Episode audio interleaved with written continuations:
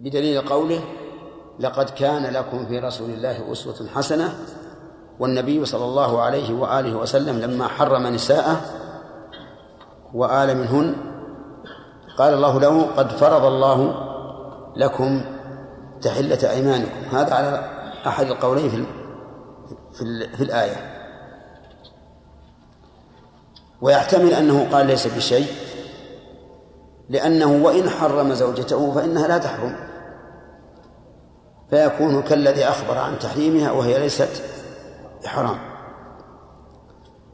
الوجه الثالث أن يريد بقوله هي حرام إنشاء التحريم الحكمي يعني كالذي يقول الخبز حرام مثلا. يعني يريد أن يحرم ما أحل الله فهذا حكمه حكم من حكم بغير بغير ما أنزل الله. لأن الله أحل النساء وهو يريد أن يحرمها تحريما حكميا. فهذا حكمه حكم من أحل من حرم ما أحل الله. يعني أنه على خطر عظيم. قد يؤدي به إلى إلى الكفر. الوجه الرابع أن ينوي بالتحريم الطلاق الطلاق. لأن الطلاق فيه نوع من التحريم. فإنه يحرم يحرم على الزوج ما يحرم بالطلاق. في فيريد بقوله أنت علي حرام أو زوجي علي حرام يريد به الطلاق. فإذا أراد به الطلاق صار كناية فتطلق المرأة. الوجه الوجه الخامس أن لا ينوي شيئا. خرجت من لسانه وقال أنت علي حرام. فقيل إنه ظهار وقيل إنه يمين يعني حكم حكم اليمين. لأن كل من حرم شيئا مما أحل الله له يقصد الامتناع منه فحكمه حكم اليمين. وهذا القول الثاني أصح. أصح من أن نقول إنه ظهار. لأن الظهار خصه الله تعالى بمن ظاهر من زوجته فقال لها أنت علي ظهر أمي. وهذا القول أشد من قوله أنت علي حرام.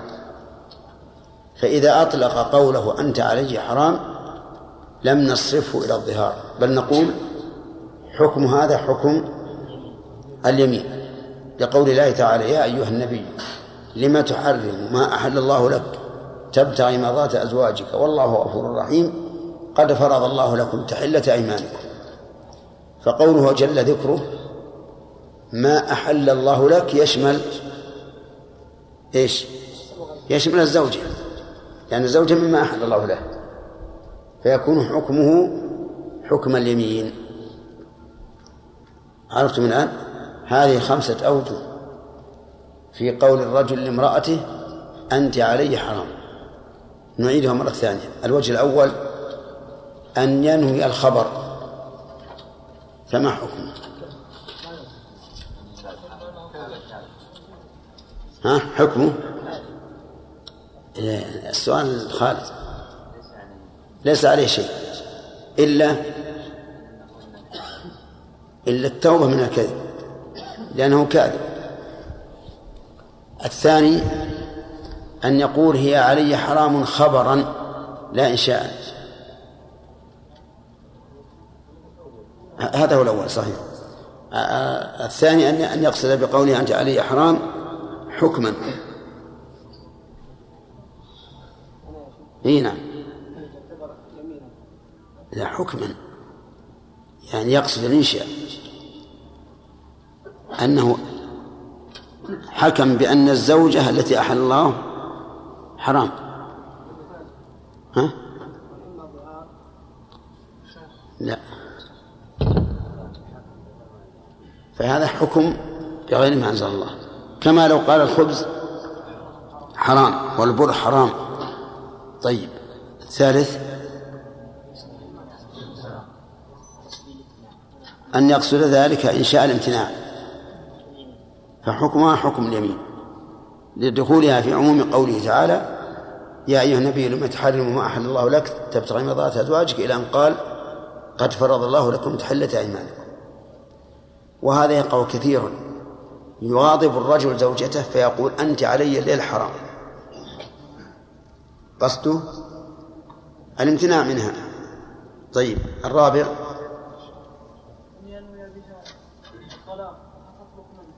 نعم. أن ينوي بها الطلاق فتطلق. لأن الطلاق نوع تحريم. فيدخل في العموم. الخامس.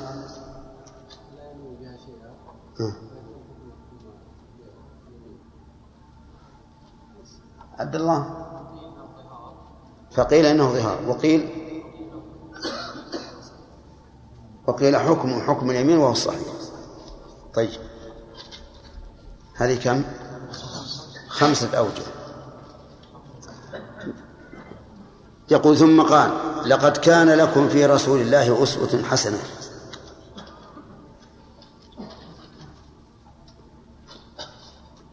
أسوة يعني تأسي تأسيا. حسنا يعني لا زيادة فيه ولا نقص. يشير رضي الله عنه إلى تحريم النبي صلى الله عليه صلى الله عليه وآله وسلم لأمته على أحد الأقوال. أو للعسل على القول الثاني القول الثاني. والعسل مما أحل الله له والمرأة مما أحل الله له. فإذا حرم زوجته كان كتحريم العسل. لكن في هذا إشكال. وهو أن الذي حصل لرسول الله صلى الله عليه وآله وسلم أنه كان يمينا يلزمه كفارة اليمين. طيب. وهذا مما يؤيد التفسير الثاني في قوله إذا حرم زوجته فليس بشيء أي ليس بشيء من الظهار أو الطلاق. نعم. ولمسلم عن ابن عباس رضي الله عنهما إذا حرم الرجل امرأته فهو يمين يكفرها. وهذا مما يؤيد أن معنى قوله فليس بشيء أي من الظهار بل هو بل تكون يمينا يكفرها. وهذا القول هو الصحيح كما سمعتم في أول البحث في هذه المسألة على أنه إذا حرم زوجته ولم ينوي شيئا فهو يمين. يكفرها. من فوائد هذا الحديث حكم هذه المسألة وهي إذا حرم الرجل زوجته فماذا يكون فماذا يترتب عليه؟ وقد علمتم الحكم مما فصلنا. ومن فوائد الحديث أن الأصل في أفعال النبي صلى الله عليه وآله وسلم وأقواله إيش؟ الأصل التأسي أنه ما إذا فعل شيئا أو قال شيء تتأسى به. لقوله تعالى لقد كان لكم في رسول الله أسوة حسنة. ومن فوائد الحديث أن المرء يجب عليه أن تكون أسوة أن يكون تأسيه بالنبي صلى الله عليه وآله وسلم حسنا. أن يكون تأسيه حسنا. والحسن كما قلنا ها أن لا يزيد ولا ينقص. ومن فوائد هذا الحديث هذا الأثر عن ابن عباس رضي الله عنهما أن التحريم تحريم المرأة كتحريم غيرها من الحلال. وش المعنى؟ يكون يكون يمينا يكون يمينا. وعن عائشة رضي الله عنها أن أن ابنة الجون إذا أن أن ابن أن ابنة الجون لما أدخلت على رسول الله صلى الله عليه وآله وسلم ودنا منها قالت أعوذ بالله منك فقال النبي صلى الله عليه وآله وسلم الحقي بأهلك لقد عذت بعظيم الحقي بأهلك. هذه المرأة لم يقدر الله لها ما هو خير. فإنه فإنها لو بقيت من زواج من زوجات الرسول لكانت معه في الجنة لكن فضل الله يؤتيه من يشاء. لما أدخلت عليه قالت أعوذ بالله منك. وش معنى أعوذ؟ أي أعتصم بالله منك. أعتصم بالله منك. تريد أن يبتعد عنه وقالت ذلك لأنها امرأة مغرورة بنفسها. امرأة مغرورة بنفسها فقالت هذا الكلام. أعوذ بالله منك. لما قالت هكذا استعاذت بالله. فإن المشروع في من استعاذ أحد بالله منه. المشروع أن يعيذه. لقوله عليه الصلاة والسلام من استعاذ بالله فأعيذوه. فقالت فقال النبي عليه الصلاة والسلام لقد عذت بعظيم. وهو الله سبحانه وتعالى. أعظم العظماء. وهو يعيذ من استعاذ به. الحقي بأهلك. الحقي بأهلك ماذا يريد؟ يريد الطلاق يعني روح لأهلك فأنت مطلقة. فيستفاد من هذا الحديث أولا أن الإنسان قد يحرم الخير والعياذ بالله.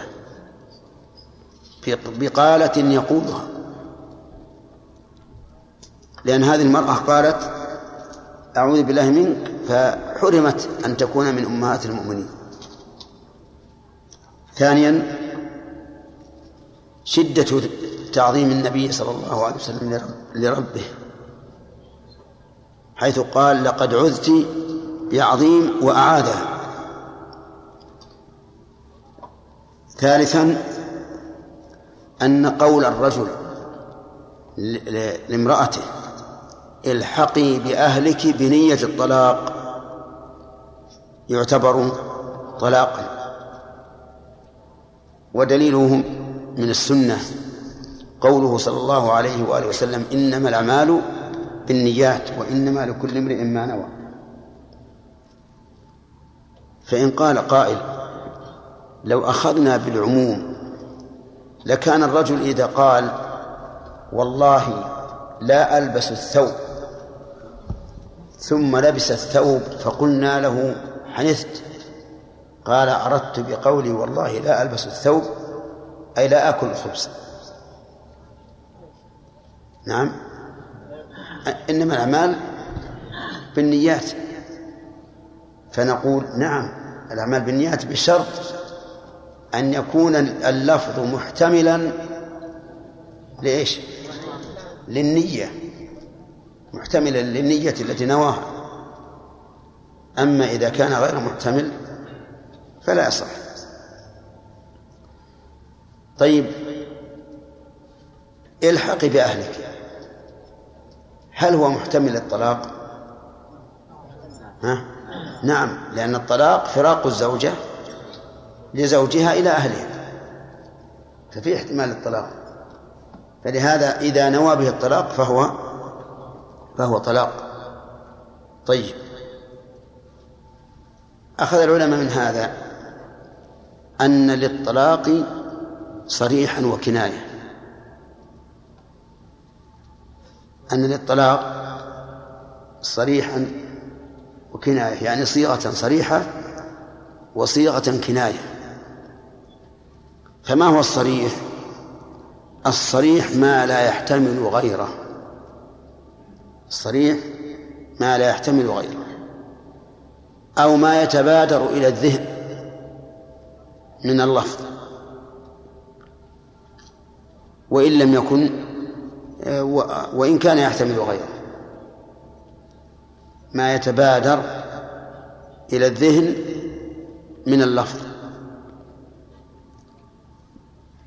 هذه الكناية. هذا الصريح. الكناية على العكس من ذلك. ما يتبادر إلى الذهن سوى الطلاق. لكن ينويه. وتحتمله النية. ويحتمل النية. وعلى هذا فإذا قال الإنسان لزوجته أنت طالق فهذا إيش؟ صريح. لأنه يحتمل غيره يحتمل. لكن ما الذي يتبادر إلى الذهن؟ الطلاق. يحتمل أنت طالق يعني غير مقيدة. ولهذا لو قال الرجل بعيري طالق. إيش يعني؟ وش المعنى؟ يعني غير مقيد. غير مقيد. فاللفظ هنا مجرده لا شك أنه يحتمل غير الطلاق. لكن لما أضيف إلى إلى إلى المرأة صار المتبادر منه. طلاق المرأة. فيكون صريحا. أنت مخلات. ها؟ كناية. صريح. بين الكناية والصريح لا كناية ولا صريح. ها ماذا نقول؟ طيب. أي الآن الألفاظ في الحقيقة تتقيد بالأعراف. عرف الناس. نحن عندنا هنا في القصيم إذا قال خلى زوجته أو هي مخلات نعم فهي فهو طلاق صريح. صريح. العامة الآن إذا طلق رجل إذا طلق رجل زوجته مو يقول طلقها يقول خلاه خصوصا النساء. فعلى هذا يكون صريحا. وعند قوم آخرين لا يعرفون هذه الكلمة. فيكون كناية يكون كناية. فصار الكناية الآن ما يتبادر إلى الذهن سوى الطلاق لكن يحتمل الطلاق. وعكسه إيش؟ الصريح. ما يتبادر إلى الذهن منه الطلاق. ويحتمل غيره لكنه خلاف الظاهر. بقي أن يقال هل يقع الطلاق بالكناية بمجرد التلفظ بها؟ الجواب لا. وذلك لأن اللفظ موضوع لغير الطلاق ولهذا لا يتبادر منه الطلاق. فلا يقع اللفظ بالك... الطلاق بالكناية بمجرد التلفظ بها. أنتم معنا؟ لو قال لزوجته مثلا بدون أي سبب الحقي بأهلك. نعم. هل يقع الطلاق؟ لا. ما دام لا نوى ولا هناك سبب يجعل الظاهر من اللفظ هو الطلاق. فالطلاق حينئذ لا يقع. معلوم؟ لأن مجرد لحوقها بأهله يمكن يريد أن تلحق بأهله حتى يهدى غضبه أو حتى هي إن كان هي غاضبة حتى تهدأ أو لأن أهلها دعوها فقال الحقي بأهلك. المهم أنه بمجرد أن يقول الحق بأهلك إذا لم ينوي الطلاق ولم يكن هناك سبب يحمل اللفظ على الطلاق أو يوجب حمل اللفظ على الطلاق فإنه ليس ليس بطلاق. الحديث الذي معنا هل هناك سبب يقتضي أن يحمل لفظ الحقي بأهلك على الطلاق؟ ما هو السبب؟ استعادتها بالله من الرسول صلى الله عليه وسلم. هذا يقتضي أن يكون المراد باللفظ الطلاق. ولهذا قال العلماء يقع الطلاق بالكناية في أحوال ثلاث. يقع الطلاق بالكناية في أحوال ثلاث. أولا إذا نوى وهذا ظاهر لقول النبي صلى الله عليه وآله وسلم إنما الأعمال بالنيات وإنما لكل امرئ ما نوى. ثانيا إذا طلبت الطلاق قالت طلقني. فقال الحقي بأهلك. فإن سؤالها الطلاق وبناء الكلام الجواب على ذلك يقتضي أنه أراد الطلاق. لكن لو أراد غيره في هذه الحال وقال أنا لم أرد بقولي الحق بأهلك أنها تطلق إنما أردت أن تفارق عن وجهي حتى يقضي الله منك أنا مفعولا. فحينئذ لا يقع. طيب. الثالث إذا كان إذا كان له سبب. وسببه يقتضي الطلاق. إذا كان له سبب يقتضي الطلاق. يعني مو جواب سؤال غاضبته مثلا غاضبت فقال الحقي بأهلك. هذا سبب. المغاضبة. سبب يقتضي إيه؟ أن يطلقها. فقول الحقي بأهلك له سبب يؤيد أن يكون المراد الطلاق فيعمل بهذا السبب. ودليل هذه المسألة الأخيرة ها الحديث الحق بأهلك. طيب لو قالت يا فلان طلقني طلقني طلقني. قال الصفات. ها. لا هو ما نوى ذاك الساعة من من من الغضب ما نوى ما يدري وش ها؟ لا يا أخوان يقع. لأن المغاضبة سبب سبب للطلاق فيقع. فارقي طلاق لأن الطلاق فراق. أما الطسي فهذه ما أدري وش معناها.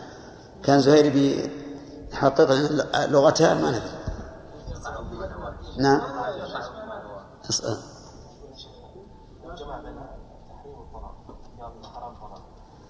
أنت طالق حرام؟ هي تطلق. طيب الآن سؤال حمد يقول كيف تطلقه ما نوى ما هو قلنا الكناية. يقع به الطلاق في ثلاثة أحوال. ما هي؟ النية والسبب الذي يقتضي الطلاق؟ وجواب سؤاله جواب سؤاله ما هي عبادة دي؟ بارك الله فيك. هذا عقد. عقد وجد سببه. أن هل النبي عليه الصلاة والسلام لما قال الحق بأهلك لا شك أنه أراد أراد الطلاق؟ لا نوى الطلاق. نعم ما فيها شك فيما يظهر لنا أنه نوى الطلاق. لأنها قالت أعوذ بالله منك. فهذا الرجل لما غضبت لما غضبت غضب وقال الحقي بأهلك. أو فارقي لكن لو قال أنا أنا نويت غيره.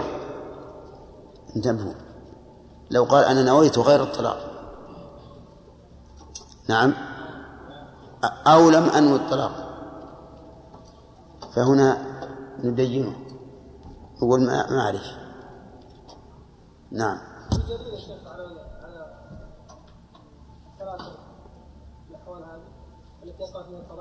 اي بيناها لكم. الدليل ذكرتها لكم. راجع الشريط. نعم. ها؟ نعم. نعم. نعم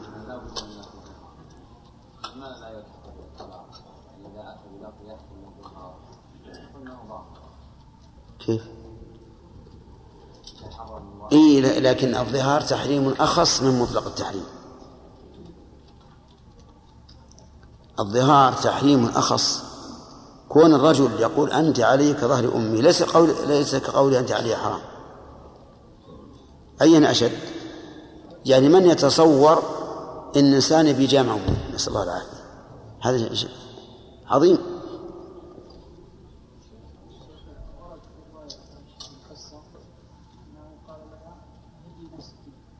إيش؟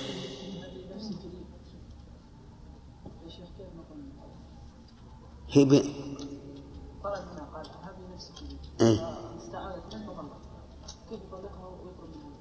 لا يمكن بالأول أول ما أدخلت عليه قال هبي نفسك. لي فغارت هذا أيضا بعد يدلنا على أن سبب استعادتها أنه جعلها بمنزلة العبد الأمة لأن الذي يوهب هو الإمام فكأنها لم فهمت لما قال هبي نفسك لي أن هذا استنقاص لها وحط من قدرها ف... فقالت هذا الكلام. نعم تخيل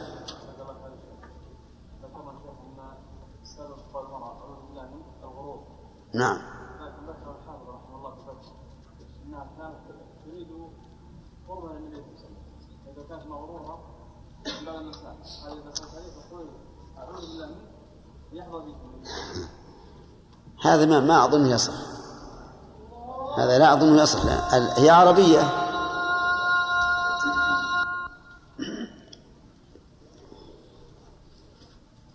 في حديث عائشة رضي الله عنها في قصة ابنة الجون دليل على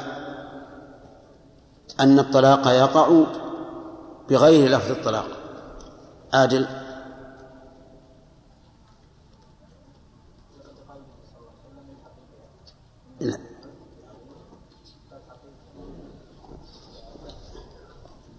وجه الدلالة.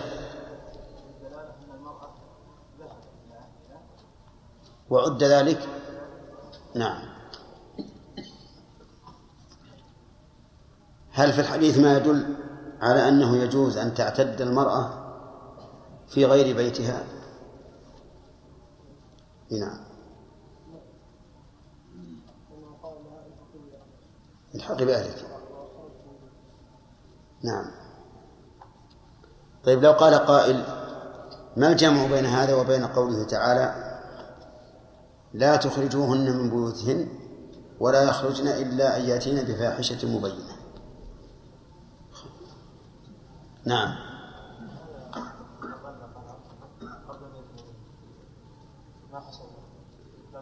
لكن دنا منها.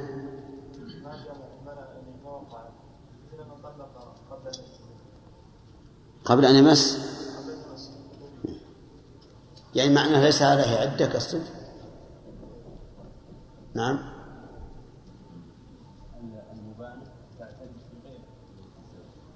هي إذا كان إذا قلنا ليس عليها عدة في ما عليها عدة حتى تعتد في بيت الزوج. لكن إذا قلنا بأن عليها عدة إذا خلا بها كما هو المشهور عند العلماء. فما هو الجواب؟ نعم. الآية يقصد بها الرجعية. وهذه رجعية. كيف؟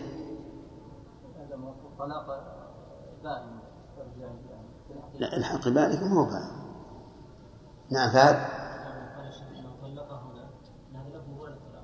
ها؟ وهذا اللفظ موضوع الطلاق هذا اللفظ نازل عن الطلاق فلما طلقها ليس فيه أمر تخرج لاهلها وتذهب هذا أمر رجعي لغايه ان تعتد عنده أو تذهب يعني كأنه يقول الآية الصريحة في أنها تبقى في البيت وهذا الحديث ليس بصريح.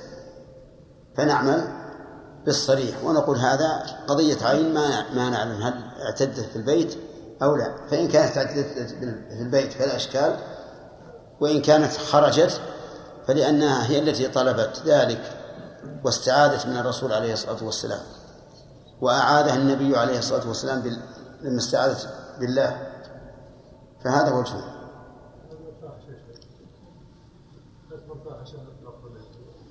تأتينا إن شاء الله. طيب.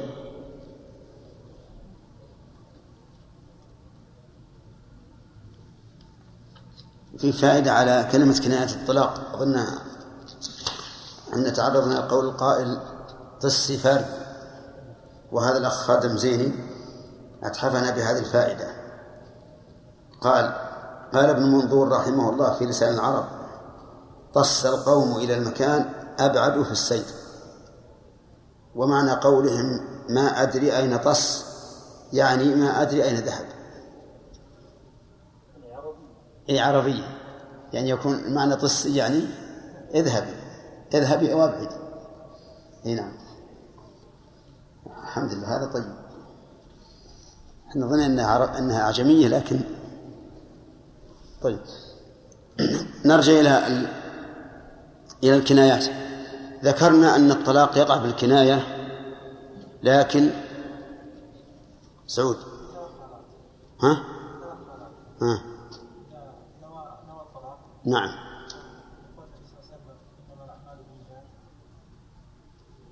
وإنما لكل امرئ ما نوى. طيب. والثاني عبد الله. إذا طلبت الطلاق وش الدليل؟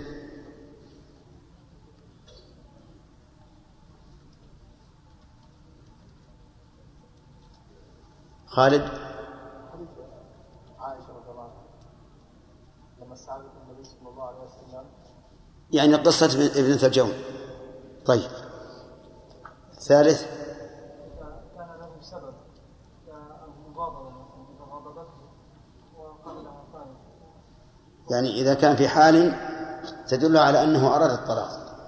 طيب.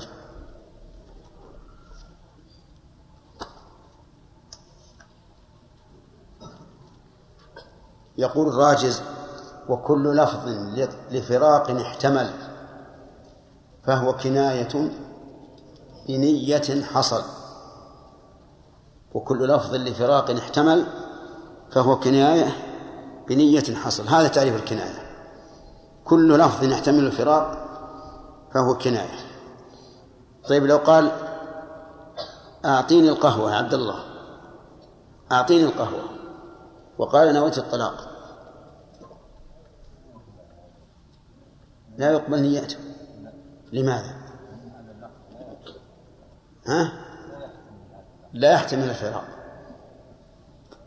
ثم قال وعن جابر رضي الله عنه بدأ درس الليلة وعن جابر رضي الله عنه قال قال رسول الله صلى الله عليه وآله وسلم لا طلاق.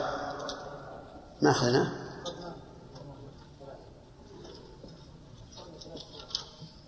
نعم. إيه. ما هي؟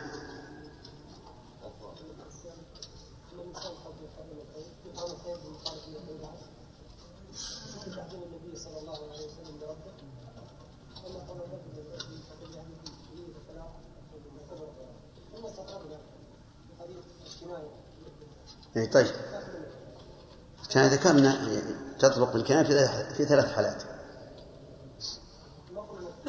إيش؟ ما قلنا إيش؟ إيه؟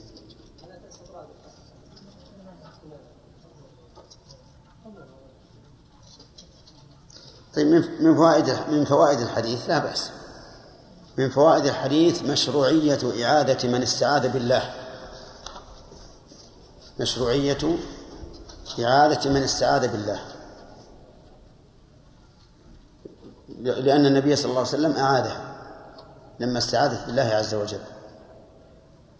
ومن فوائد الحديث أن أن الله سبحانه وتعالى موصوف بالعظمة لقوله لقد لقد عذت بعظيم ومن أسمائه تعالى العظيم. وقد قارن الله سبحانه وتعالى بين العظمة والعلو في قوله وهو العلي العظيم لأن العظمة علو في المعنى والعلو علو في الذات وفي المعنى. قال وعن جابر رضي الله عنه قال قال رسول الله صلى الله عليه وسلم لا طلاق إلا بعد نكاح. لا طلاق إلا بعد نكاح. يعني لا لا يقع الطلاق ولا يعتبر إلا بعد نكاح. ولا عتق إلا بعد ملك. رواه أبو يعلى. وصححه الحاكم رحمك الله وهو معلوم وأخرج ابن ماجه عن المسور بن مخرمة مثله, مثله وإسناده حسن لكنه معلول أيضا. ثم ذكر حديث عن شعيب. قوله لا طلاق إلا بعد النكاح ووجه ذلك أن الطلاق فرع عن النكاح فإذا ثبت النكاح ثبت الطلاق. أما أن يطلق قبل أن ينكح فلا. وهذا له صور. الصورة الأولى أن أن يقول لامرأة أنت طالق. امرأة ما تزوجها. قال أنت طالق. فلا يقع الطلاق. لأن لأن الطلاق فرع عن عن النكاح. الصورة الثانية أن يقول كل امرأة أتزوجها فهي طالق فهذا أيضا لا يقع الطلاق. لأن قوله كل امرأة أتزوجها فهي طالق قاله قبل أن يملك الطلاق. إذ لا يملك الطلاق إلا بعد العقد. الصورة الثالثة أن يقول كل امرأة أتزوجها من بني فلان فهي طالق وهذا أخص من الذي قبله. ولا يقع الطلاق أيضا. الصورة الرابعة أن يقول لامرأة معينة إن تزوجتك فأنت طالق أو إن تزوجت فلانة فهي, فهي طالق فهذا أيضا لا يقع لأن الطلاق فرع عن عن النكاح. وهذه المسألة وإن كان الحديث بها ضعيفا لكن يؤيده قوله تعالى يا أيها الذين آمنوا إذا نكحتم المؤمنات ثم طلقتموهن من قبل أن تمسوهن. فإن قوله ثم يدل على الترتيب وأنه لا طلاق إلا بعد نكاح. وعلى هذا فيكون كل الصور التي ذكرناها كلها لا يقع فيها الطلاق لأنها كانت قبل النكاح. ومع هذا اختلف العلماء. فيما إذا علق الطلاق على نكاح امرأة معينة. فقال إن تزوجتك فأنت طالق أو إن تزوجت فلانا فلانة فهي طالق. هل تطلق أم لا؟ على قولين. فمنهم من قال إن الطلاق يقع اعتبارا بحال وقوع الشرط لأن الشرط التزوج فإذا وجد الشرط وهو التزوج وجد المشروط. فإذا تزوجها فهي طالق ولكن الصحيح أنه لا يصح لأن هذا لا يملك تنجيز الطلاق فلا يملك تعليقه. لا يملك تنجيز الطلاق على هذه المرأة فلا يملك تعليقه. ثم إن تعليق الطلاق بالنكاح. تناقض. تناقض. لأن النكاح إمساك والطلاق تخلي فيكون في جمع بين الشيء ونقيضه في آن واحد والقواعد تأبى ذلك. وعلى هذا فلا فلا يقع الطلاق. طيب لو قالت امرأة لزوجها سمعت أنك تريد أن تتزوج فلانة فقال أبدا إن تزوجتها فهي طالق. ثم تزوجها. ما تقولون؟ لا يقع الطلاق. لا يقع الطلاق. طيب فإن قال إن كنت قد تزوجتها فهي طالق وكان قد تزوجها. تطلق لأن الشرط حصل. ثم قال الجملة الثانية ولا عتق إلا بعد ملك. لا عتق إلا بعد ملك. وهذا يعني لا لا يقع عتق العبد إلا إذا ملكه. وهذا له صورة. الصورة الأولى أن يقول لعبد فلان أنت عتيق. فلا يعتق لأنه ليس مالكا له ولا وكيلا في عتقه. الصورة الثانية أن يقول أيما عبد أملكه فهو فهو حر. الصورة الثالثة أن يقول إن ملكت عبد فلان فهو حر. الصورة الرابعة أن يخاطبه فيقول له إن ملكتك فأنت حر. وكل هذه الصور يدل الحديث على أن العتق فيها لا يقع على أن العتق فيها لا يقع. وعلى هذا فإذا قال لشخص إن ملكت أحدا من عبيدك فهو حر ثم اشترى من عبيده عبدا فإنه لا يعتق لأنه علق عتقه قبل أن يملكه والمعلق كالمنجز فكما أنه لا يقع العتق عليه لو أعتقه وهو ملك غيره فكذلك إذا علق عتقه عليه على ملكه طيب. هذا هو ظاهر الحديث. وهو الأقرب. ولكن مذهب الإمام أحمد رحمه الله أن العتق يقع. إذا قال إن ملكت هذا العبد أو إن ملكتك فأنت حر ثم ملكه فإنه يقع. وفرق بينه وبين النكاح بأن ملك العتيق ملك الرقيق يراد لعتقه بمعنى أني أنا قد أحرص يرحمك الله على ملك العبد لعتقه لا ليخدمني ولا ليشاركني في عمل التجارة مثلا اشتريته لأعتقه وهذا واقع ولا غير واقع؟ واقع. وش معنى واقع؟ يعني من كثيرا ما أشتري العبد لأعتقه يكون عليه كفارة فأشتريه لأعتقه لكن لا يوجد أحد يتزوج امرأة ليطلقها. أبدا. يعني لو قال الإنسان أنا ودي أعرف أطبق الطلاق على الواقع. أبى أتزوج امرأة عشان أطلقها. نعم؟ يمكن؟ ما يمكن. هذا لو أنه عقد لقلنا عقده غير صحيح. لأنه مجنون. يعني يتزوج امرأة عشان يجرب الطلاق؟ هذا ما حد يفعل. لكن يملك عبد ليعتقه؟ ها؟ هذا يمكن. هذا يمكن. فالإمام أحمد فرق بينهم. قال إذا علق عتقه بملكه صح وعتق بملكه. وإذا علق الطلاق بالنكاح لم يصح.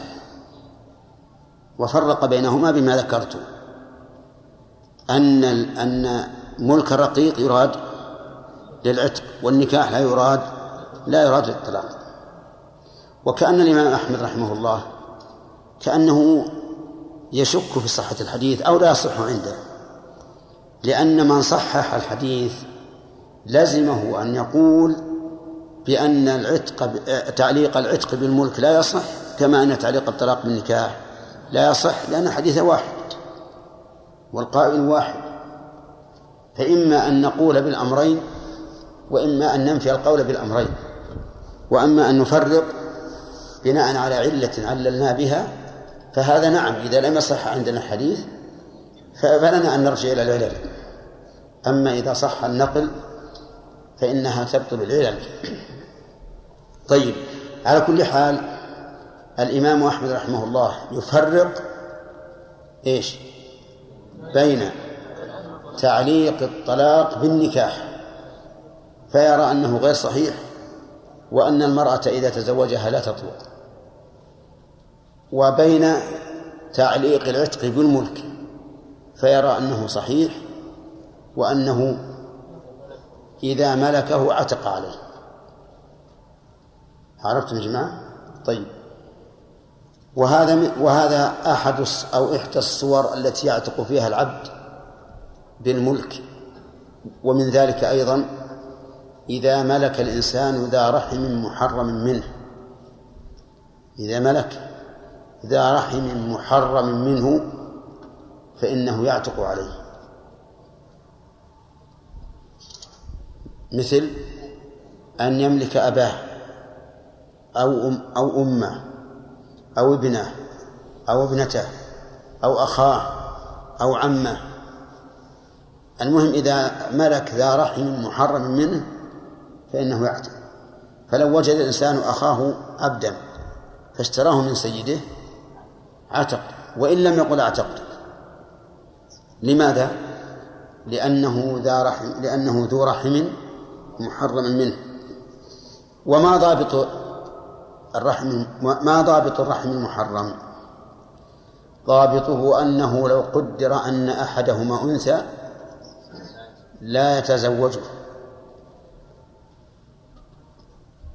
الأخ ابن الأخ ابن العم. ها؟ لا. لو ملك ابن عمه لم يعتق. لأنه لو كان ابن العم بنتا تزوجها. لو عن لو ملك ابن أخيه. لا يعتق. يعتق. أي نعم. ابن أخيه لو كان أنثى ما صح زواجه به. فيكون عتيقا بمجرد الشراء. بل بمجرد الملك لو وهب له هبة عتق. رواه أبو يعلى وصححه الحاكم وهو معلول. الحاكم رحمه الله يتساهل بالتصحيح ولهذا يصحح أحيانا أحاديث ضعيفة وهو يتعجب من الشيخين البخاري ومسلم كيف لم يخرجا هذا الحديث. من قوة تأكد الصحة عنده ولكن التساهل بالتصحيح ليس بجيد والتساهل بالتضعيف أيضا ليس بالجيد والواجب الحكم بالقسط والعدل. يعطى الحديث حقه بما يليق. وأخرج ابن ماجه عن النسوة ابن مخرمة مثله وإسناده حسن لكنه معلول أيضا. يقول لأنه اختلف فيه على الزهري. وعن وعن عمرو بن شعيب عن أبيه عن جده رضي الله عنهما قال قال رسول الله صلى الله عليه وسلم لا نذر لابن آدم فيما لا يملك ولا عتق له فيما لا يملك ولا طلاق له فيما لا يملك. أخرجه أبو داود والترمذي وصححه ونقل عن البخاري أنه أصح ما ورد فيه. طيب هذه ثلاث أشياء. لا نذر لابن آدم فيما لا يملك. سواء علق النذر على ملكه أو أطلق. مثال ذلك يعني له صورة أيضا. أن يقول لله علي نذر أن أعتق هذا العبد. أن أعتق هذا العبد. والعبد ليس ملكا له. فالنذر لا ينعقد. لأنه لا يملك ذلك. ولكن عليه كفارة يمين. عليه كفارة يمين. وقال بعض العلماء لا ينعقد ولا شيء عليه لأنه ليس محلا لنذره حيث إنه ملك غيره. فإن قال إن ملكت هذا فلله علي نذر أن أتصدق أن أتصدق به إن كان مالا أو أعتقه إن كان عبدا. فهل يصح؟ نقول نعم يصح. لقول الله تعالى ومنهم من عاهد الله لئن آتانا من فضله لنصدقن ولنكونن من الصالحين. فلما آتاهم من فضله بخلوا به وتولوا وهم معرضون. فيصح وإذا ملكه تصدق به أو أعتقه. الثاني قال ولا عتق له فيما لا يملك. وسبق الكلام عليه. ولا طلاق له فيما لا يملك. وسبق الكلام عليه أيضا أخرجه أبو داود والترمذي وصححه ونقل عن البخاري أنه أصح ما ورد فيه. لو قال قائل كل امرأة أتزوجها فهي طالب لا يصح. نعم. لا ما يكفر ليس يمينة هذه. هذا لا يصح. نعم. مناسبة الأحاديث الثلاثة للباب ظاهرة وهو أنه يشترط لوقوع الطلاق أن يكون بعد بعد النكاح. طيب. وعن عائشة رضي الله عنها عن النبي صلى الله عليه وسلم قال رفع القلم عن ثلاثة. رفع القلم. أي قلم؟ هل هو قلم القدر؟ أو قلم التكليف. هو قلم التكليف. أما القدر فلا يرفع عن أحد. كل يجري عليه قلم القدر. لكن قلم التكليف رفع عن ثلاثة. والرافع له هو الله عز وجل. يقول عن النائم حتى يستيقظ. النائم مرفوعا عنه القلم حتى يستيقظ. فإذا استيقظ ينظر إن كان صغيرا دخل في الجملة التي بعده وعن الصغير حتى يبلغ أو المجنون وإن كان بالغا عاقلا فالقلم يجري عليه. طيب. وعن الصغير حتى حتى يكبر أو يكبر يكبر.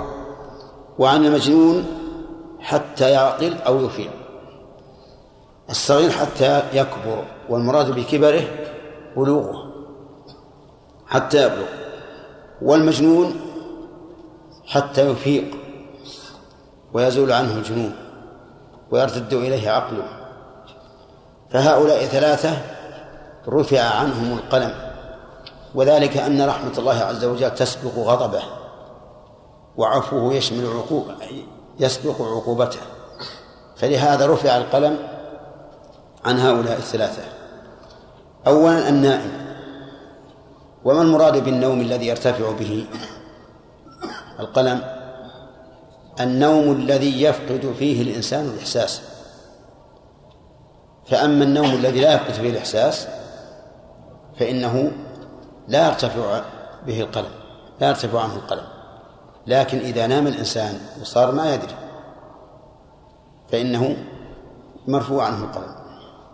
أحيانا لا يستغرق الإنسان في النوم لكن يذهب عنه إحساسه. بحيث أنك لو لقنته لتلقن. يعني تجي عند إنسان ينعس كثيرا تقول له مثلا جاء فلان يقول لي صحيح جاء وهو ما يعرف أنه جاء لكن قد غلبه النوم. وتجده يخبط يذكر كلام غير متناسق. هذا نقول إنه مرفوع عنه القلم. لأن العلة في رفع القلم عن النائم ما هو؟ هي فقد الإحساس والتدبير. يستف... نعم. وعن الصغير حتى يبلغ والبلوغ يحصل بواحد من أمور ثلاثة بالنسبة للذكور. اولا الحلم. يعني بأن يخرج منه المني بشهوة.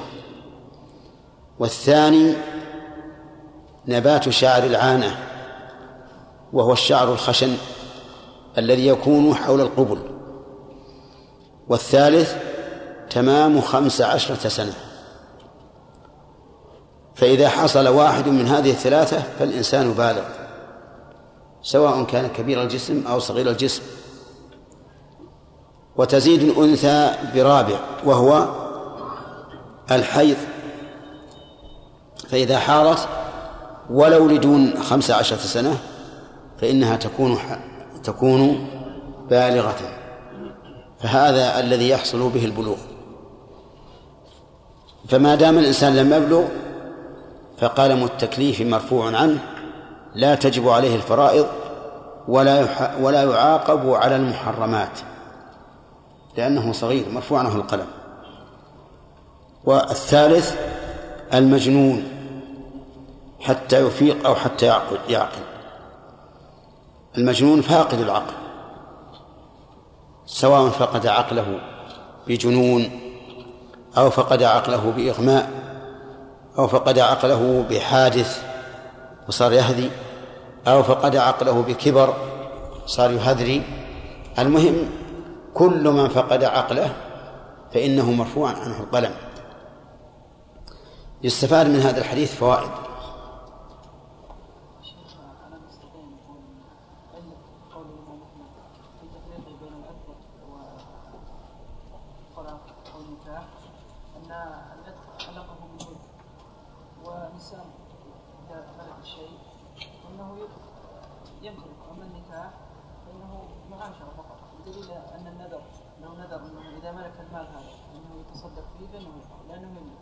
نعم. لا هو علل بهذا هو علل بالفرق هذا. أن الشراء أن ملك الرقيق يراد لعتقه وأما النكاح فلا يراد الطلاق. لا يعني حتى حتى حتى الطلاق يملكه إذا إذا نكحها يملكه. وأيضا نحن الآن نحكي كلامه. يعني هو رحمه الله علّ الفرق. جعل الفرق هو هذا. يعني مو هذا الشيء استنبطناه من كلامه. هو اللي ذكر أن قال هذا يراد الملك يراد للعتق بخلاف النكاح فإنه لا يراد للطلاق نعم.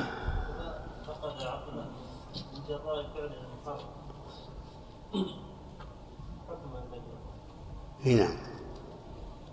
ما تقولون؟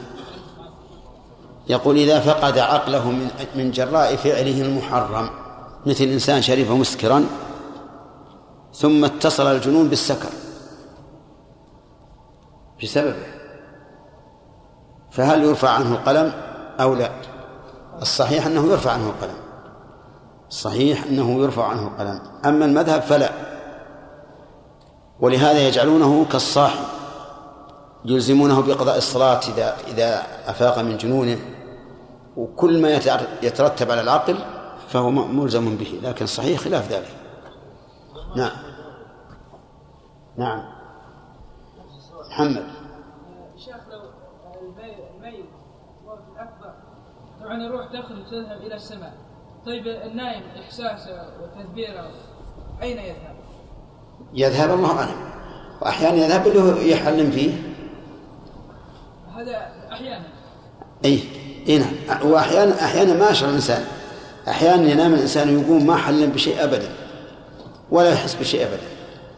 وأحيانا يزور أهله ويخرج مع إخوانه بنزهة. إي نعم. يسبح في البحر. بعض الناس يطير في الهواء. يعتمر يحج. نعم. بالنسبة للذي يكون نائم يكون نائم. في من يمشي وهو نائم مثلا دفع شخص كذا مات هل عليه مثلا؟ ما كملنا يا أخي الفوائد. كل الاحاديث ما ذكرناها فوائدها لأن فوائد جميع واما قولك انه ينام وهو يمشي فهذا صحيح في واحد في شخص يخرج من عنيزه من هنا يذهب إلى الوادي إلى الجسر تعرفون الجسر اللي في الوادي وهو نائم يضع راسه على كتفه كذا بالنسبة للشيخ إذا كان نصف إذا كان معه صح يعني معنى أحيانا يفيق وأحيانا يجن ولا إيش؟ لا يعني تلقى بعضهم مجانين لكن يحدث تحس به هذا إذا إذا إذا حدث بشيء نعرف أنه يعقله وكررنا عليه وعرف أنه عاقله أخذنا بكلامه. ما يرفع عنه لا نعم. يجينا. كله كل الحديث الأخير مناسب نعم صلى الله عليك إحنا قلنا اذا اذا قال الرجل علي نذر إذا ملكت عبدا أعتقه. وعلمنا بالآية ان, أن النذر يقع. لكن اذا اذا قال إذا قال آه، إن ملكت عبد فسوى اعتقه. على فسوى اعتقه ما يصير هذا. طيب طيب هذا قول ما يعتبر صدقة ويقول في الآية. لأن كيف؟ حتى يعتق العبد في الصورة الثانية. نعم. يعتبر نص صدقه يحتمل هذا. يحتمل إنه يكون نذر.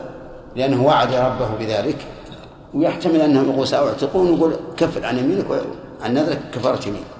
بس أنا قصدي هل يعتبر العتق صدقة؟ نعم. هل يعتبر العتق صدقة؟ لا يلحق بالصدقة لأن العتق مما يقرب إلى الله عز وجل. نعم. عيد. تحريم المرأة قبل النكاح يجري عليها ليس بشيء. عبد ولا يمين؟ ولا يمين لأن الله قال الذين يظاهرون من نسائهم فالظهار والتحريم لا يقع إلا على المرأة. نعم. شيخ ذكرنا من من صريح الطلاق. قولهم ما تعارف عليه المخلات ولكن العلماء حصروا الصريح بما ورد في القرآن. نعم. وهو ثلاثة ألفاظ. أي نعم. الطلاق والفراق والصراع- والسراح تسريح كيف يدخل هذا يا شيخ؟ الصحيح أن الصرائح الصرائح ما لها ما لها ضابط شرعي. أن ضابطها عرف. كما اختار شيخ الإسلام رحمه الله هو حق. ولهذا الفقهاء في باب الأيمان قدموا الحقيقة العرفية على الحقيقة الشرعية وعلى الحقيقة اللغوية. نعم. أحسن الله إليكم. في قول النبي صلى الله عليه وسلم الحقي بأهلك قلنا إنها لم تعتد في بيت النبي عليه الصلاة والسلام. ألا يكون هذا من باب أنها قالت فاحشة مبينة؟ يعني أي فاحشة أعظم من استعاذة من النبي عليه الصلاة والسلام. إي نعم. ولربما يقال هذا وجهه. حتى نحن لم لم لم نجزم بأنها لم تعتد في بيت الرسول. لكن ظاهر الحال أنها لم تعتد. كيف تتعوذ منه ويقول اعتد في بيته؟ ثم قوله الحقي. نعم. معلوم أنها لن تبقى. نعم. معلوم أنها لن تبقى. أنا ستلحق. إيه نعم. ما في شك. هذا هو الظاهر. نعم. إذا طلق الرجل وهو في حالة هل يقع الطلاق؟ سيأتينا إن شاء الله. إن شاء الله تعالى. هذه فيها مباحث كثيرة الأحاديث. ما هي هينة؟ بس أنتم ما- أعطيتنا مهلة. جت الأسئلة ومشيتم. أي نعم ما عليك يا شيخ قلنا إذا إذا استع- إذا أحد استعاذ بالله فعيله نعم. استعاذ للتهرب من حق إيه.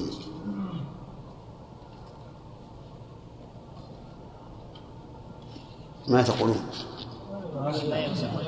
الله لا يعيد أحد ظالما أبدا بل يأمرنا أن ننتقم من الظالم. فإذا قال فإذا قال مثلا لمن أراد أن يقيم عليه الحد إنسان زاني يبي يجلد من الجلدة فقال للناس للجلدين أعوذ بالله منكم نقول ارفعوا عنه الحد أبدا. نقول الله لا يعيدك. إن الله لا يعيدك. نعم. شيخ في الحديث ابن ماجه أو الحافظ بن حجر إسناده حسن لكنه معلول أيضا. نعم. كلمة معلول يقصد بها الحكاية ولا الحكم؟ لا يحكي عن غيره. نعم.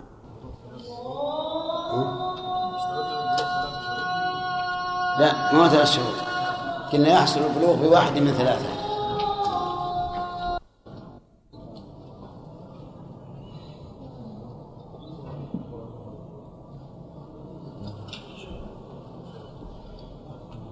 نعم. يحصل بواحد من ثلاثة مو بالثلاثة بواحد من ثلاثة. نعم. ها؟ يبلغ من الزكاة والفطر ما يفوق لا. لا يبقى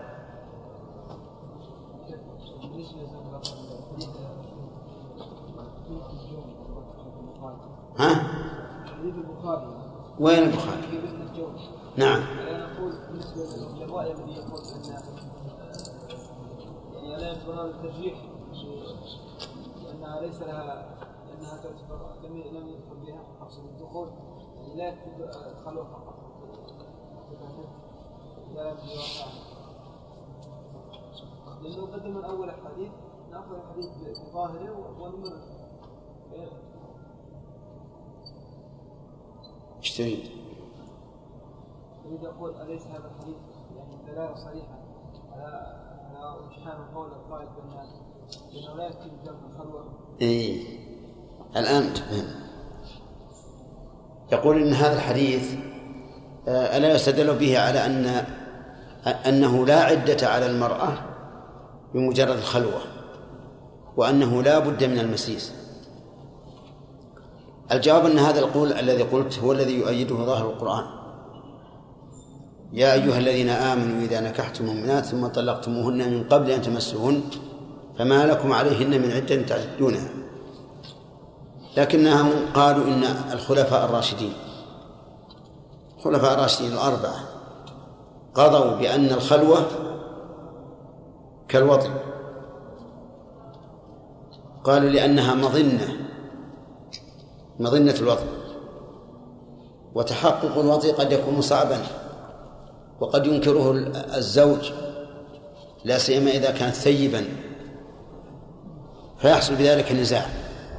فلهذا ألحقوا المظنة بالمئنة. عرفت؟ ولولا ولولا قول الخلفاء الأربعة لقلنا إن الصواب مع من يقول لا عدة إلا بمسيس لأنه هو ظاهر القرآن. وحديث أيضا ابنة الجون قد يدل على ذلك أيضا. قد يدل على ذلك. ها؟ إيش؟ الإكراه؟ اي أنا رأيي رأي الخلفاء الراشدين. نعم. بالنسبة إلى كناية الطلاق هل ينطبق عليه قول الرسول صلى الله عليه وسلم ثلاث من لا لا ما إلى قال هل أنت متزوج؟ قال لا هل؟ إن أراد الكذب فلا فلا تطلب إن أراد الكذب يبي يكذب عليه فلا يقع الطلاق وإن أراد الطلاق وقع الطلاق وإن لم يرد شيئا فلا طلاق شيخ طيب يا شيخ لا يجعل ما يدل عليه اللي يشكي يا شيخ انه الان لو كان النبي صلى الله عليه وسلم كانت زوجته لكانت من امهات المؤمنين أو انه نكح ها؟ نعم. بس الشيخ اذا طيب ما يخالف. نسيت. إيش؟ أقول الآن الشيخ إذا تعتبر من امهات المؤمنين ما دام ان النبي صلى الله عليه وسلم طلقها؟ لا تعتبر من امهات المؤمنين إذا طلق الرسول المرأة ما تعتبر من امهات المؤمنين نعم. هناك النبي صلى الله عليه وسلم اختلف لكن أن تظن الرسول يدنو منها يريد منها ما يريد الرجل من امرأته وعنده أحد؟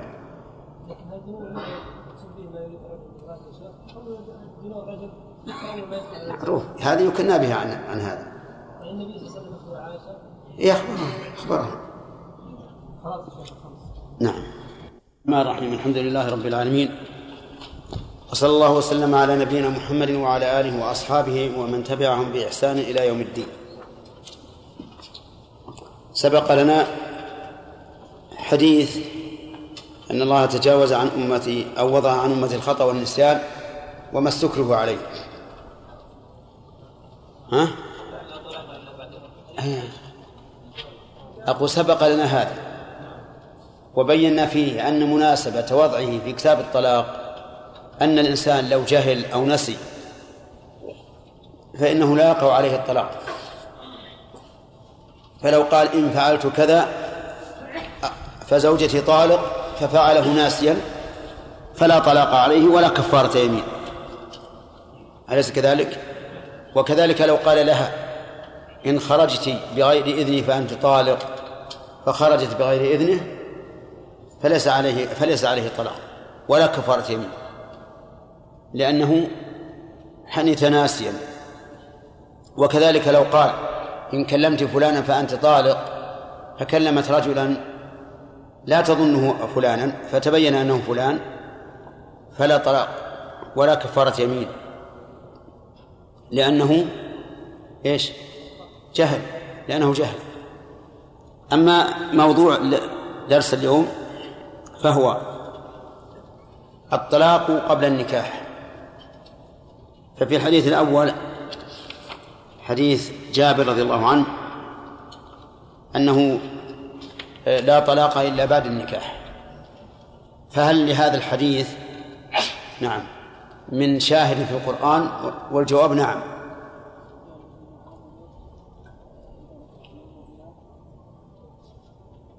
ثم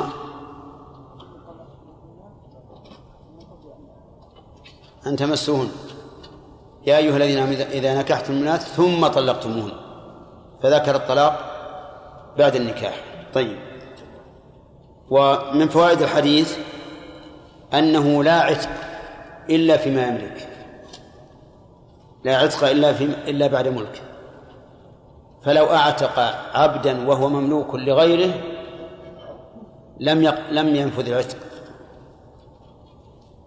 ولو طلق امرأة قبل أن يتزوجها لم يقع الطلاق ولكن إذا علق الطلاق بالنكاح أو أو العتق بالملك فهل ينفذ الطلاق وهل يقع العتق؟ الجواب قال بعض العلماء إنه لا ينفذ لا طلاق ولا عتق لأن ذلك قبل أن يملك. هذا قبل أن يملك الزوجة وهذا قبل أن يملك العبد. وفرق الإمام أحمد رحمه الله بينهما فقال إن علق العتق بالملك فنفذ وإن علق الطلاق بالنكاح لم ينفذ. وذكرنا أن تعليق الطلاق بالنكاح أربعة أقسام تذكرونها وكذلك تعليق العتق بالملك ثلاثة أقسام. أربعة وقد مضى عليها مضى الكلام فيها. الحديث حديث عمرو بن شعيب كالأول. فيه دليل على أنه لا ينفذ الطلاق إلا بعد النكاح ولا العتق إلا بعد الملك. أما حديث عائشة رفع القلم عن ثلاثة ففيه فوائد. من فوائد هذا الحديث أنه لا عقاب على الصبي في فعل المحظور. دليل ذلك رفع القلم عن ثلاثة. ومن فوائده أن أن الصغير لو حنث في يمين وقلنا إنها تنعقد فلا كفارة عليه لأنه رفع عنه القلم. ومن فوائده أن الصغير لو فعل محظورا في الحج فلا فدية عليه. لأنه رفع عنه القلم. ومن فوائده أيضا أن الصغير لو ترك واجبا في الحج فلا فدية عليه. فلو ترك الطواف أو السعي أو لبس الثوب أو ما أشبه ذلك فلا شيء عليه. وهذا هو مذهب أبي حنيفة رحمه أبي حنيفة رحمه الله. ومال إليه صاحب الفروع ابن مفلح أحد تلاميذ شيخ الإسلام ابن تيمية. البارزين الذين قالوا إنه أعلم الناس باختيار شيخ الإسلام باختيارات باختيارات شيخ الإسلام الفقهية. حتى كان ابن القيم رحمه الله يراجعه في فيها. يراجع ابن مفلح. وقد قال له شيخ الإسلام ابن تيمية ما أنت ما أنت ابن مفلح بل أنت مفلح. وهذه بشارة طيبة من شيخ الإسلام ابن تيمية رحمه الله. المهم أن أن ابن مفلح يميل إلى مذهب أبي حنيفة في أن الصبي لا يلزمه إتمام النسك ولا يلزمه فدية في فعل المحظورات وهو قول قوي لأنه قد رفع عنه القلم. وعلى هذا فلو أن الصبي أحرم ثم استضاق من الإحرام وقال له لو هونت. مثل ما يفعل بعض الصبيان. إذا ألبسوه الرداء والإزار ثم فارق المألوف كان ماله قميص قميص يركض فيه ويأتي ويجي وهذا من قيده. قام يصيح قال له افسخوا هذا الشيء اخلعوه عنه. فعلى هذا القول نقول نخلعه ونقول يلا رح حللت من إحرامك ولا شيء عليك. وفي زمننا هذا وفي زمن المضايقات التي تحدث بعد الإحرام لو أفتى به أحد لكان له وجه لأنه أحيانا يحرص الآباء على أن يحرم الأبناء الصغار ثم يتضايقون منهم بواسطة الزحمات العظيمة فيتركونهم. فلو أفتي بهذا المذهب لكان له وجه وفيه تيسير على الأمة. من فوائد هذا الحديث أن الصبي لا يقع طلاقه لأنه رفع عنه القلم. وهذا أحد القولين في المسألة أن الصبي لو طلق زوجته لم يقع طلاقه وعللوا ذلك بأنه مرفوع عنه القلم وبأن والده هو الذي يعقد له النكاح فكان الأمر إلى والده وبأنه لا ينفذ تصرفه في ماله. فتصرفه في أهله من باب من باب أولى لأنه أعظم خطرا. وعلى هذا لو لو جاء الصبي الذي زوجه أبوه وله عشر سنوات وأزعلته زوجته زوجه امرأة له خمسة عشر سنة وهو عشر سنوات. أغضبته يوم من الأيام فقال أنت طالق. هل يقع أو لا؟ لا يقع. لكن المشهور من المذهب أن من مذهب الحنابلة أنه يقع إذا كان يعقل الطلاق ويعرف معناه لأنه مميز ولعموم الحديث إنما الطلاق لمن أخذ بالساق. فقالوا هذا أخذ بالساق فله فله الطلاق. ومن فوائد هذا الحديث أن جميع ما يسقط بالجهل والنسيان عن المكلف يسقط عن عن الصغير لأنه غير مكلف وكذلك الجاهل والناس من المكلفين غير مكلف. فإن قال قائل لو جنى صبي على إنسان خطأ ومات مثل أن يكون يقود السيارة فدعس شخصا فهل عليه كفارة أو لا؟ في هذا خلاف بين العلماء. فالمشهور من المذهب أن عليه الكفارة وذلك لأن القتل لا فرق فيه بين العمد والخطأ فالمكلف إذا قتل خطأ لزمته الكفارة وعمد الصبي كخطأ المكلف فتلزمه الكفارة. والقول الثاني في المسألة أنه لا كفارة عليه لأنه ليس أهلا للتكليف. بخلاف المكلف الذي أخطأ فإنه أهل للتكليف لكن وجد فيه مانع. وفرق بين فوات الشرط وبين وجود المانع. فالصبي فقد منه شرط التكليف. والمكلف المخطئ وجد فيه مانع التكليف. وهناك فرق بين فوات الشرط وبين وجود المانع. وهذا القول هو الذي تميل إليه النفس أنه لو دعس وهو لم يبلغ فليس عليه كفارة لأنه ليس أهلا للتكليف بخلاف البالغ إذا دعس خطأ فعليه الكفارة. طيب. و وقال وعن النائم حتى رفع القلم عن النائم حتى يستيقظ.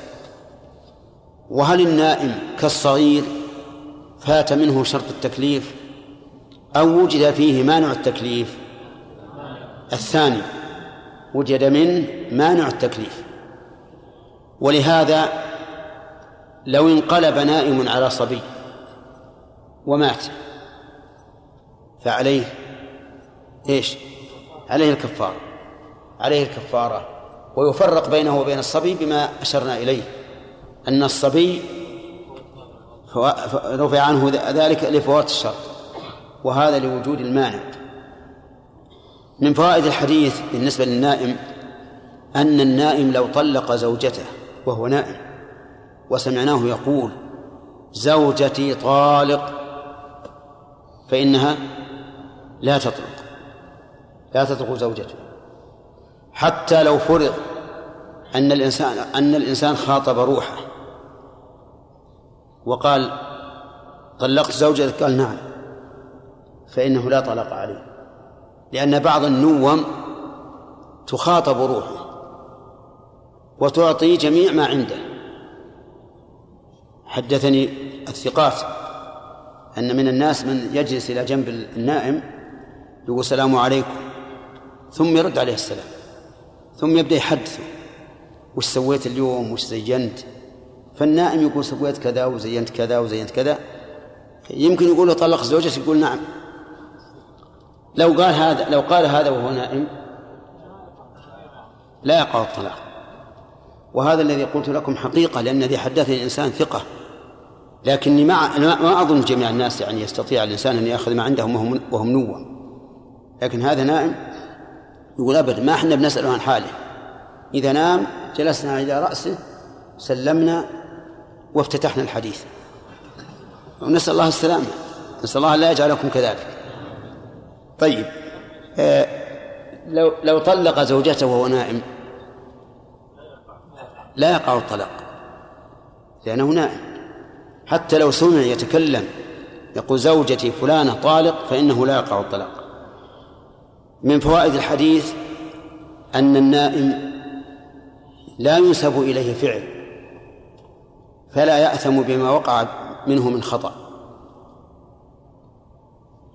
والدليل على أن النائم كذلك لا يقع لا ينسب إليه فعل أن الله قال في أصحاب الكهف قال ونقلبهم ذات اليمين وذات الشمال.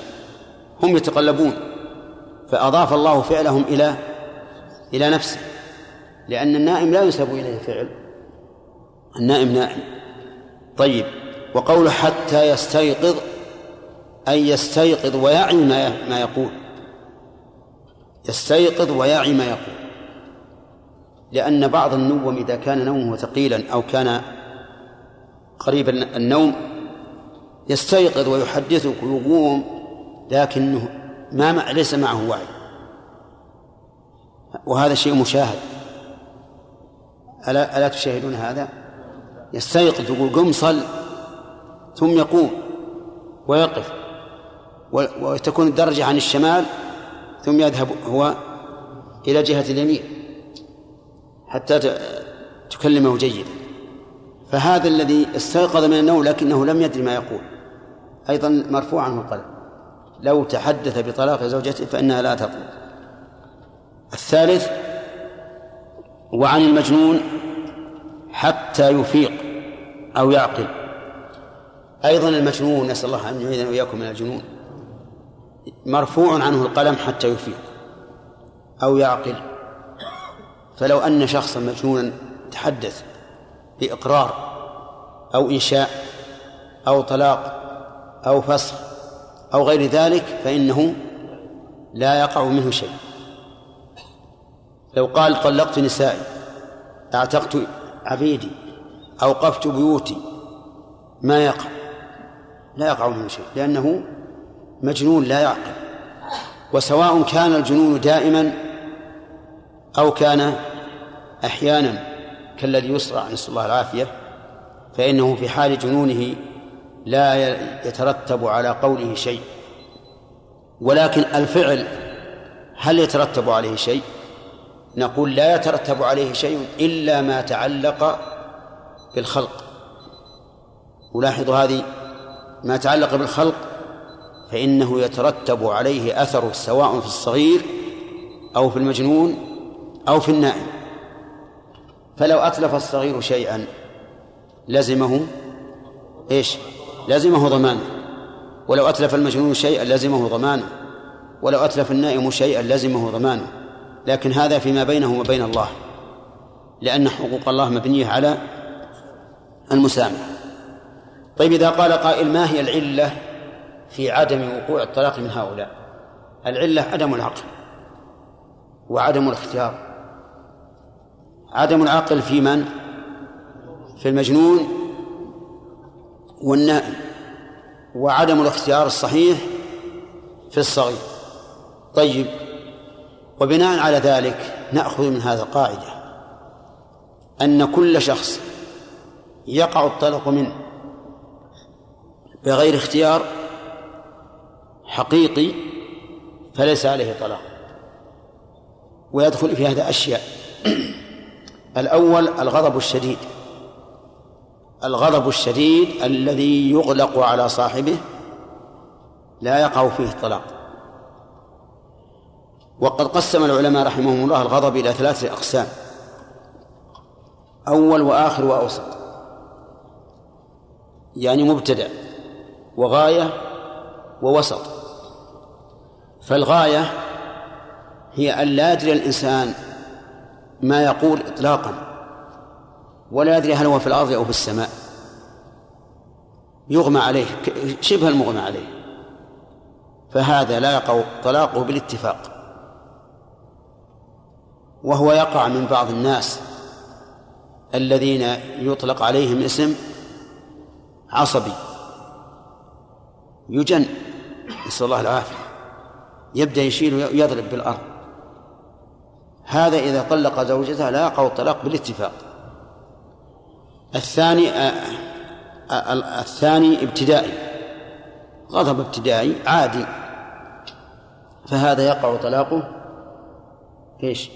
بالاتفاق ولا إشكال في هذا. الثالث الوسط يعي ما يقول لكن لشدة الغضب يجد نفسه قد أجبر على هذا.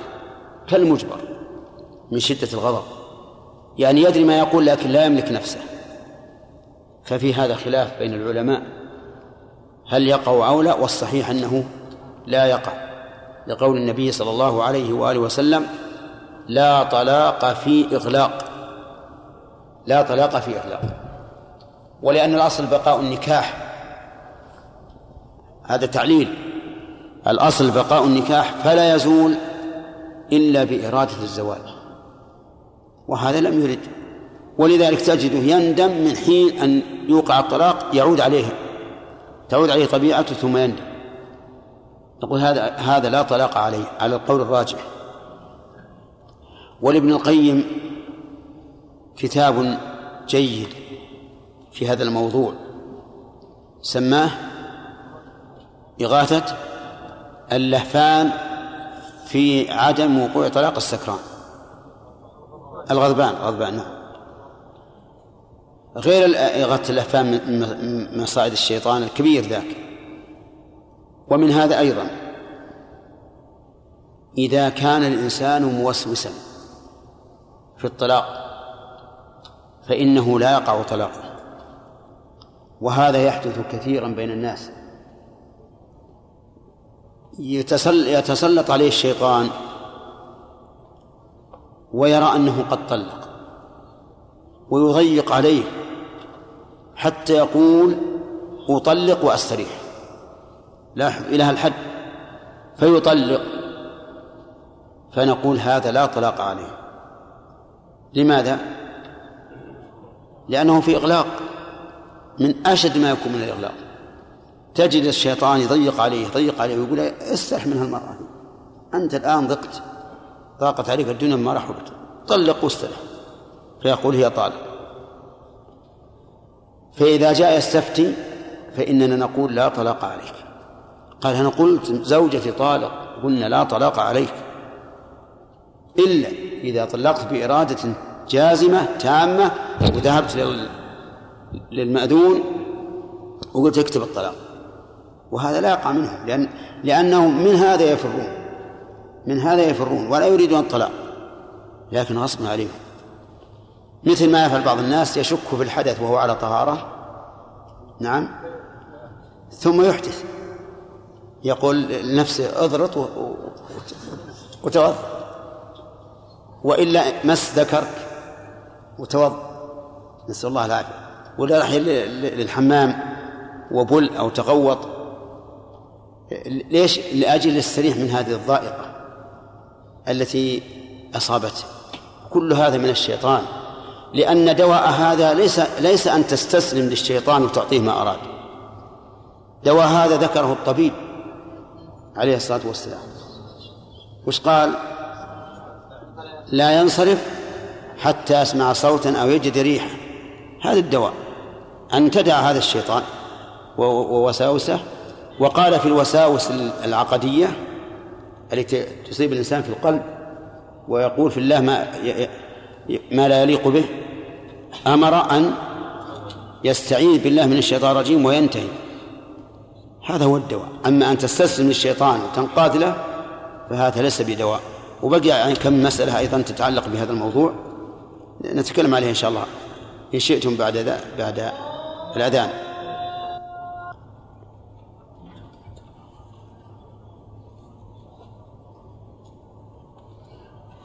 ومن ذلك أيضا طلاق السكران. السكران لا شك أنه ليس بعاقل. لا يعلم ما يقول.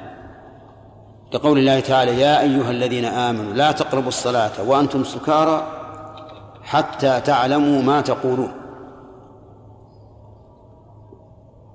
ومر ناضحان لعلي بن أبي طالب رضي الله عنه بحمزة بن عبد المطلب عم علي بن أبي طالب وعم الرسول عليه الصلاة والسلام. وكان قد سكر العباس آه حمزة. سكر وعنده جاريتان يغنيان. فلما أقبل الناضحان كان من جملة غنائهما ألا يا حمز للشرف النوائي يهيجنه على أن يذبح البعيرين. فقام رضي الله عنه وجب أسلمتهما وأظنه بقر بطونهما. فجاء علي بن أبي طالب يشكو إلى النبي صلى الله عليه وآله وسلم. عمك فعل كذا وكذا.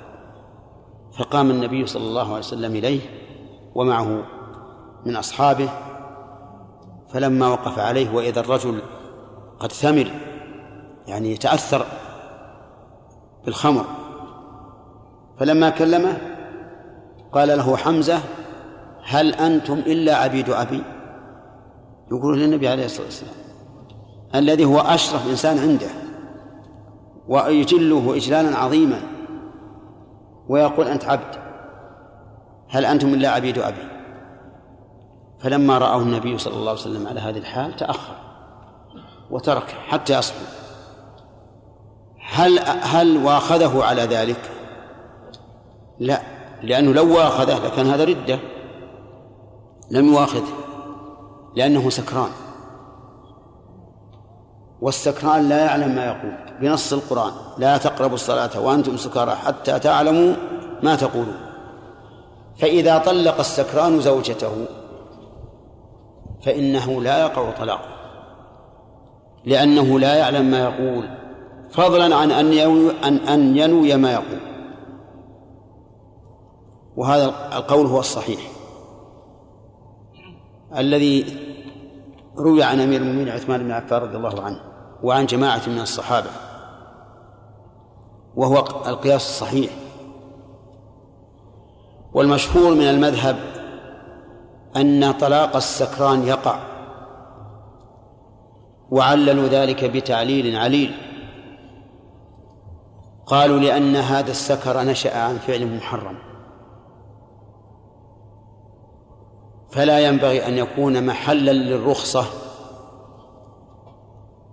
ولهذا لو شرب مسكرا جاهلا به ثم سكر وطلق فليس عليه طلاق. ولكن الصحيح أنه لا لا طلاق عليه لأن عقوبة شارب الخمر لا تتعدى إلى غيره. وهذا الرجل إذا أقام عليه الطلاق تعدى الضرر ها لغيره لزوجته وربما يكون له أولاد منها.